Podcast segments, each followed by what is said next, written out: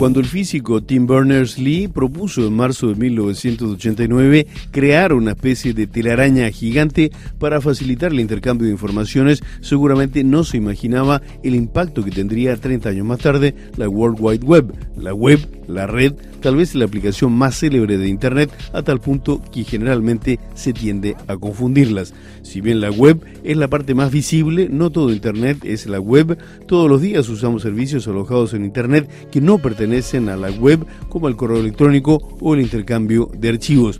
Recordemos que la red primigenia, más famosa, ARPANET, fue creada en 1969 por el Departamento de Defensa estadounidense.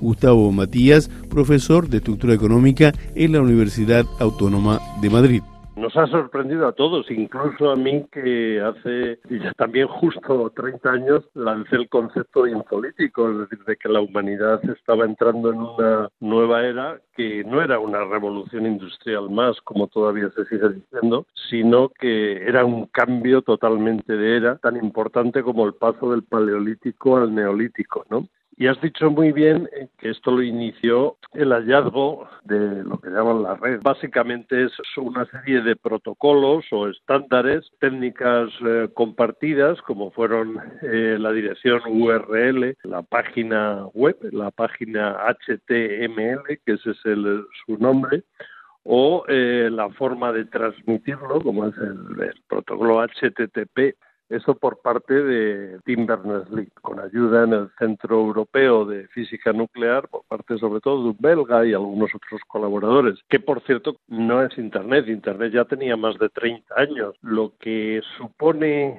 la posibilidad de disposición por parte del público de esos protocolos de hace 30 años es la privatización de Internet, de la innovación que se había descubierto ya pues, a raíz de la Segunda Guerra Mundial, más de 30 años antes, por parte del ejército norteamericano y de trocear la información que comparten distintos ordenadores a distancia para que no lo descubriera el enemigo, ¿no? Lo que ha implicado un cambio más que radical en las relaciones de producción. Esto ha supuesto un cambio total de relaciones de producción que se ha empezado a producir. Me refiero a lo más importante, las relaciones de producción, que se basan en las relaciones sociales hoy día ya, por ejemplo, está apareciendo incluso una nueva forma de ingresos. Ahora, tradicionalmente, en la historia de la humanidad y de la economía había eh, dos fuentes de ingresos. Uno son los salarios, beneficios derivados del trabajo, las rentas del trabajo y otras las rentas del capital. Ahora ya se habla, con más o menos fundamento, de la posibilidad de que surja una tercera, que es la, los ingresos derivados de los datos, de los datos personales, ¿no?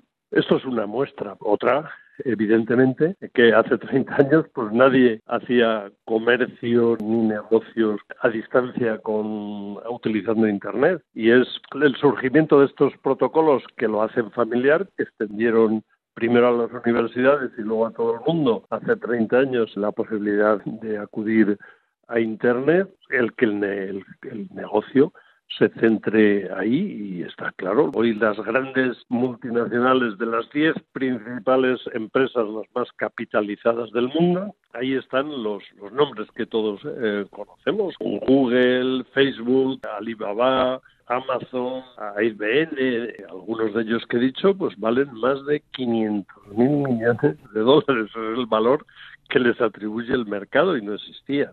Monserrat Crespi, profesora de la Universidad de Barcelona y responsable del máster de negocios en Internet. El cambio es abismal. O estás en la red o no existes. O si existes, existes para un entorno muy local. Estar presente en la red te da la oportunidad de poder llegar a estar presente no solo localmente, sino el alcance de tu negocio, evidentemente, se puede llegar a magnificar si utilizas bien los recursos, eh, los lenguajes para poder posicionarte digamos. El mundo del turismo es el, que más al día está en cuanto a los avances tecnológicos y, por ejemplo, ha hecho que buena parte de las uh, agencias de viajes minoristas, aquellas en las que paseando por la calle íbamos y comprábamos nuestro viaje, ciertamente el número de oficinas que puedes encontrarte ciertamente sí que ha disminuido y su volumen de negocio, pues mm, buena parte de él lo realizan a través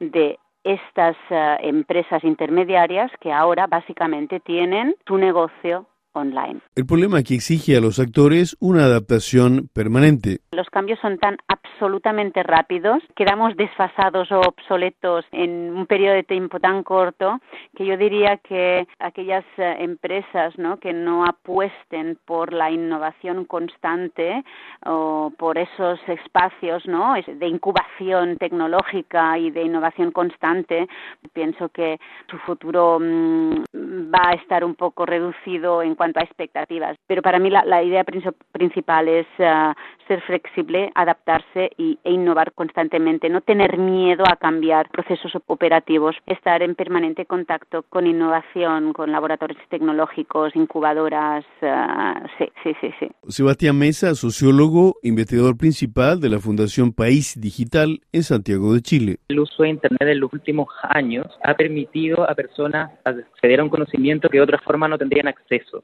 Nosotros como fundación entendemos el uso de Internet como una posibilidad de reducir la exclusión social del siglo XXI. En esos términos, nosotros vemos la oportunidad que eso permite y también la diferenciación que genera entre personas que tienen la posibilidad de acceder y conectarse a la red versus personas que no lo hacen. Consideremos ahí, para caso de ejemplo, una persona que utiliza en su cotidianidad Internet y tiene acceso, por ejemplo, a trabajos formales o informales, a la adquisición de nuevos ingresos, versus una persona que no se conecta y se queda rezagado del, sistema económico y también social del país.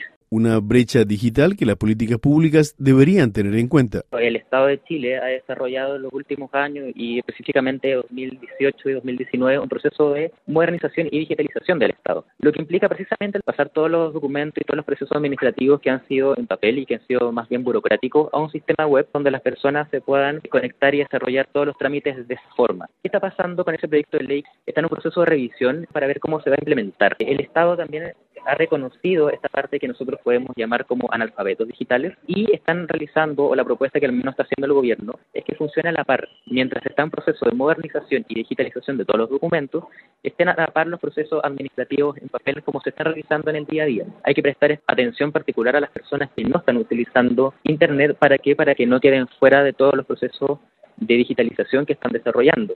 Servicio de puesto interno, por ejemplo, en el país, eh, hace ya varios años se están desarrollando procesos de digitalización eh, y están pasando también a hacer solo de esa forma. Entonces, si una persona quiere tener una empresa, quiere desarrollar algún proyecto, alguna pyme, también es importante que vaya en, capacitación y vinculado a eso. Nosotros como fundación hacemos un llamado y también hemos hecho parte de procesos de capacitación a pequeños empresarios, a pequeñas organizaciones y también a personas naturales para que formen parte de la red. Nosotros entendemos que el uso de Internet es una forma de reducir la exclusión social del siglo XXI. Por eso también nosotros como fundación lo abordamos, mostramos la importancia que eso conlleva y también porque nos tenemos que hacer cargo de la problemática. Una red a doble uso que permite a cualquier habitante del planeta acceder a múltiples oportunidades, pero también también verse atrapado en esa misma red. Gustavo Matías. Este cambio de las relaciones eh, sociales y las relaciones de producción lo que permite es también una tendencia clara hacia la, el surgimiento de los oligopolios, que ya existía en otras formas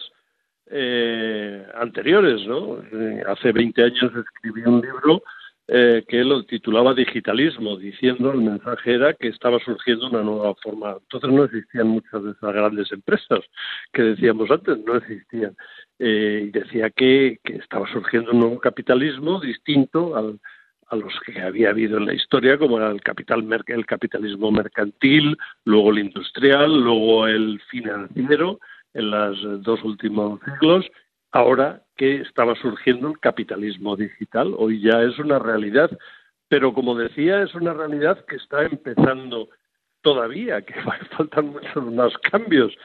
Eh, y eh, eso eh, lo que lo que está acentuando claramente son la posibilidad teórica de oportunidades para todo el mundo, de inclusión en, en todos los ámbitos pero también eh, de globalización, etcétera.